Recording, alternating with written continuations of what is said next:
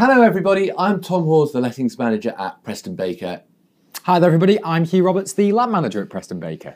I'm sure you're all aware that on the 12th of December we've got another election uh, looming, uh, the second actually in, uh, in, in, in the last couple of years. Absolutely. Yes, and both main political parties have policies which, uh, depending on who ends up in number 10, are going to have big impacts on homeowners, purchasers, uh, investors, and developers alike. Um, and obviously, perhaps estate agents, you? Maybe estate agents, which, uh, which obviously is probably something we should consider. Um, so, start with you. I think maybe we talk about the, uh, the Blue Party. Okay, yeah, Tories, fantastic. So, they've obviously, uh, they, they've Quite, obviously. quite a lot in there, think, probably. There is. It's quite a chunky, uh, a chunky section of our talk. Um, uh, you know, obviously they're they're wishing to continue to build uh, three hundred thousand new homes um, a- and complete that by the uh, the mid the mid twenty twenties. Well, you say complete. Uh, I think 300 homes, uh, 300,000 homes a year has been the target for quite some time. Uh, we've been hearing this um, from the from the Tory Party um, for quite for quite a while, and uh, yeah, we're yet to see it yet. So I'm not going to hold my breath. Uh, obviously, with help to buy, uh, the move towards shared ownership being pushed. Um, these kind of will, there are there, are some big changes coming up in terms of new build development, um, and with the end of Help to Buy, it'll be interesting to see what kind of impact that has on uh, on the developers who are going to be providing these homes. Well, absolutely, and and, and to review also uh, new ways to support uh, home ownerships. Um, following help to buys, um, and they want to complete that by uh, 2023.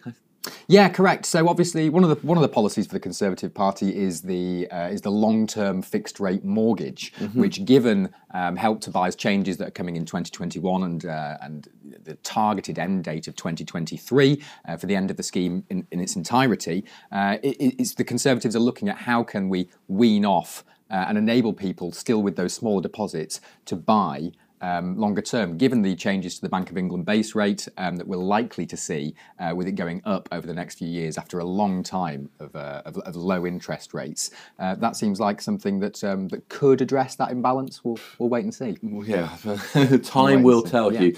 The third thing I want to talk about, uh, and perhaps more directly applicable to, to landlords, Mm. um, is the abolition of no fault evictions. Okay, interesting. So this is section 21. Correct, is yeah, right? section 21.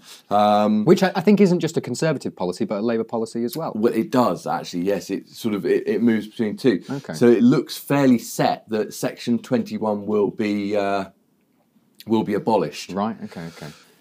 Here's a question for you, Tom. Hmm. Okay, so obviously the court process has been quite slow and cumbersome uh, in Yeah, regards to evictions for quite some time, and this is why both parties are coming forward with this, with you know, with abolishing Section 21. Hmm. Um, what impact do you think this will have in terms of the ability for landlords to evict a tenant if needs be?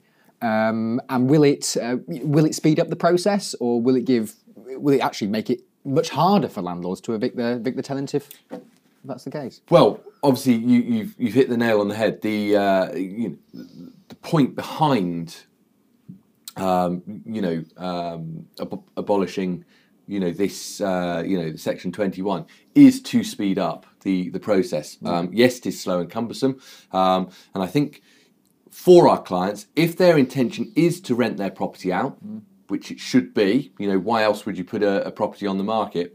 You know, and they are going to go through it in the correct way, um, i.e., go to a reputable estate agent and uh, you know and, and, and have the reference thorough reference check uh, done and reduce their you know their element of risk from the outset I think it will have very little impact. Um, th- there are talks that the Section 21 will be rewritten into Section 8.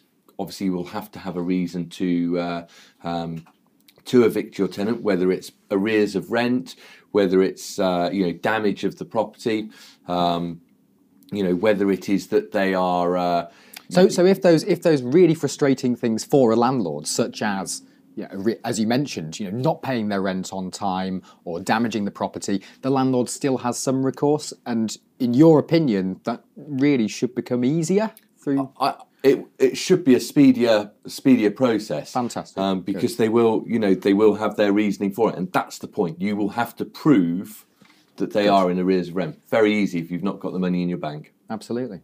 So there's also been mention, Hugh, of banning the sale of new um, leasehold homes um, and restricting ground rent to a, to an absolute peppercorn. Yeah, so this has obviously been a big topic in the news, um, with a lot of the uh, a lot of the tabloids and newspapers covering this, uh, with some pretty pretty horrendous horror stories um, on the face of it. Uh, in principle, you know, I think everybody's behind this. Uh, there was a period of time where a number of people were, uh, a number of developers were um, were potentially making making more money on top by retaining the freeholds and selling them on to a third party company. Uh, in principle, I don't think this is going to have much impact. Most of the industry has moved away from that model now. Um, in, reg- in regards to houses, obviously, flats and the, le- the leasehold system around flats has you know, is pretty ingrained in um, in, in England and Wales, um, and, and I don't think that's going to come up, um, uh, you know, against any sort of changes anytime soon. Uh, but the Well, I mean, it could be very, very welcome news for any landlords who do own leasehold properties. Obviously, I will um, add very, very quickly um, that you know the, the policy is yet to be outlined um, completely. It, w- w- you know, we don't know what it could entail, but it could be very welcome news. It could certainly. Um, you know, again, again, new new new house builders now are not looking to to to continue this trend of of retaining the freeholds and um, and and having people subject to to onerous ground rent. Uh, or service charge increases on uh, on houses. So I think I think the market and the and in actual fact the you know buyers have really regulated that themselves by saying we're not going to buy these kind of homes because of the news stories. So um, welcome news, uh, but realistically, I think uh, I think that's pretty much self-regulating.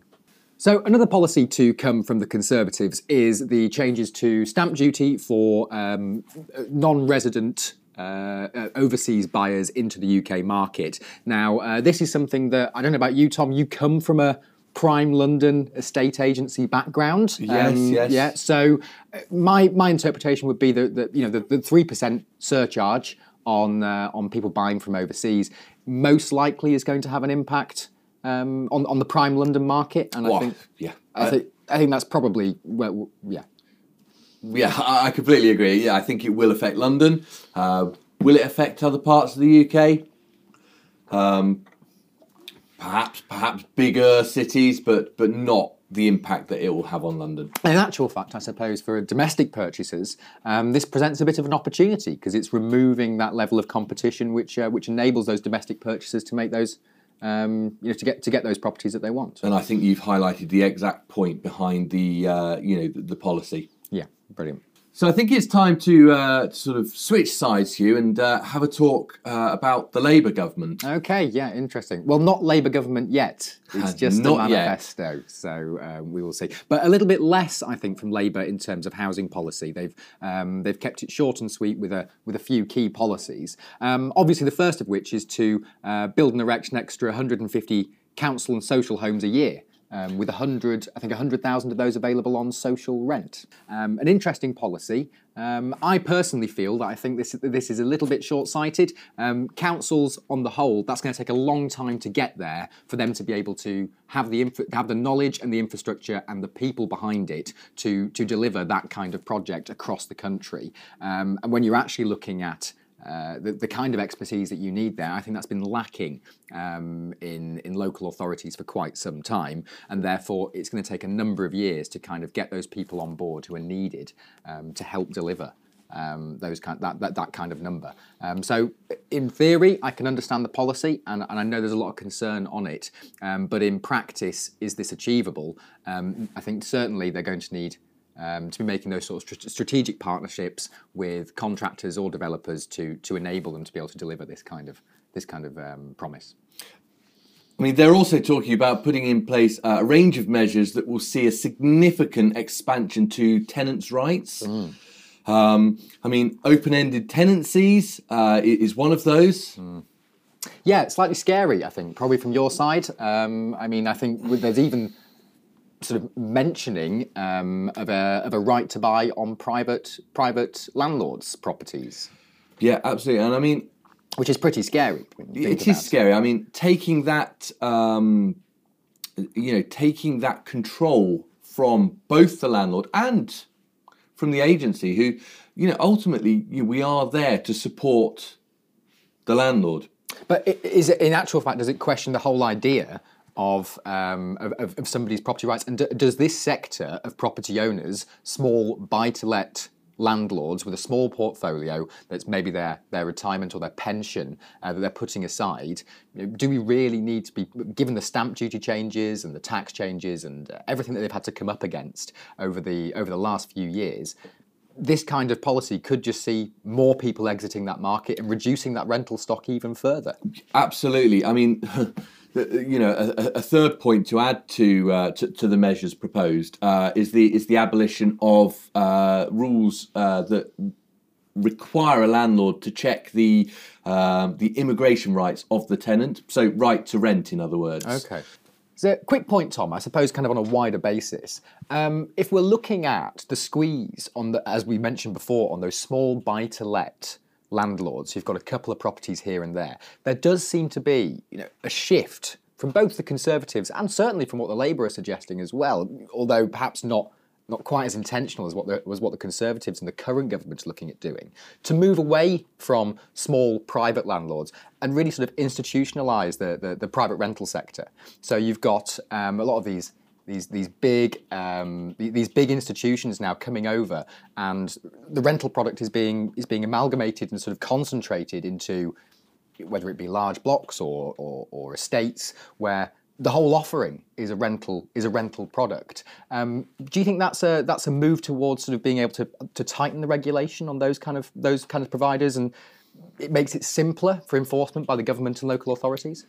Perhaps, perhaps it does. You, I mean, PRS, it, you know, it is it's a very very popular. Um, you know, popular way of living. Mm-hmm. Um, it, it is proving very, very popular, particularly in London. Um, there are a lot of big blocks that have gone up, um, and it's it's a lifestyle. Mm. You know, you, you go in there, you've got your entertainment in there, you've got your social, you've got your housing. It's brand new, it's nice, you know, it's appealing. Um, I mean, I guess as a millennial, you know, I suppose the the attraction of it is is you come out of of university or whatever it is, you're a young professional, you're heading to a new city, you go into one of these flats, it's all furnished, bills are all paid, you've got a gym on site, everything's there for you, and realistically, you don't have to worry about anything. Uh, do you think there's an opportunity for a smaller landlord to kind of take some of those ideas and, and, I know that we've talked about this on a couple of schemes that we've been looking at on the on, on, on the development side and you've been talking to some of the, the, developers on that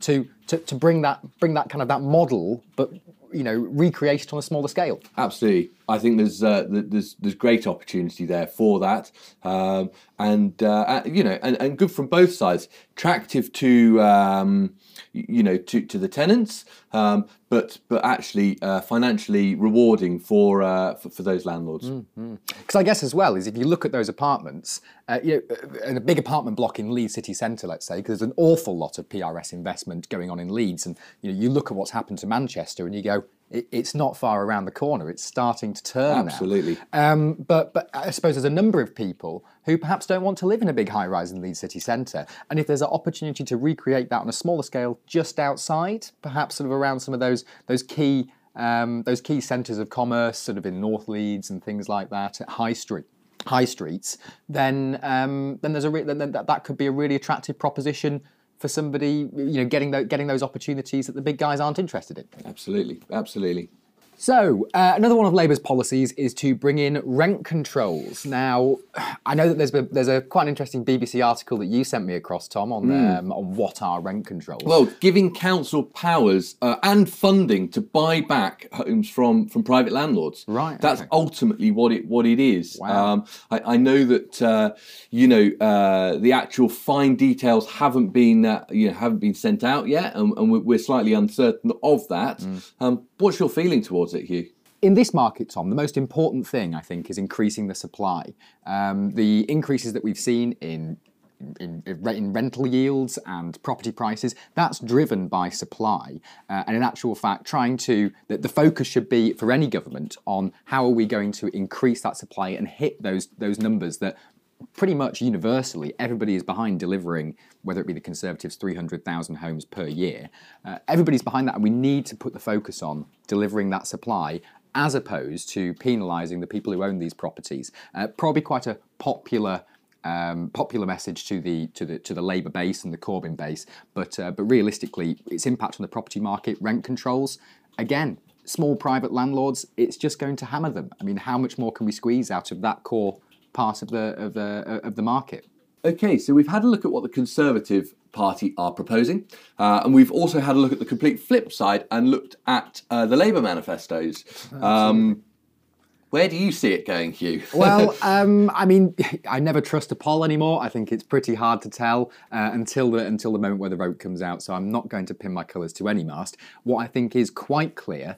Uh, and what we're hearing across the industry is that uh, certainty is probably the biggest you know the biggest driver for people at the minute and the, the best thing for the property market is is certainty if you look at that on the face of it a conservative majority would seem to be the best option you know if we were to go back and have another renegotiated deal second referendum uh, which is current labour party policy though there are signs of that sh- starting to shift i really think that that's going to give continued uncertainty which is the last thing we need at the moment I completely agree. I think the best thing for uh, the housing market and for the certainty of uh, you know of, of, of, of, homeowners as well as landlords um, is is absolutely a conservative a conservative majority. Absolutely, and I think one of the interesting things that you and I were talking about yesterday was that considering the uncertainty that we've had over a number of years in the property market, I think the performance of the pro- of, the of the industry as a whole has been particularly impressive.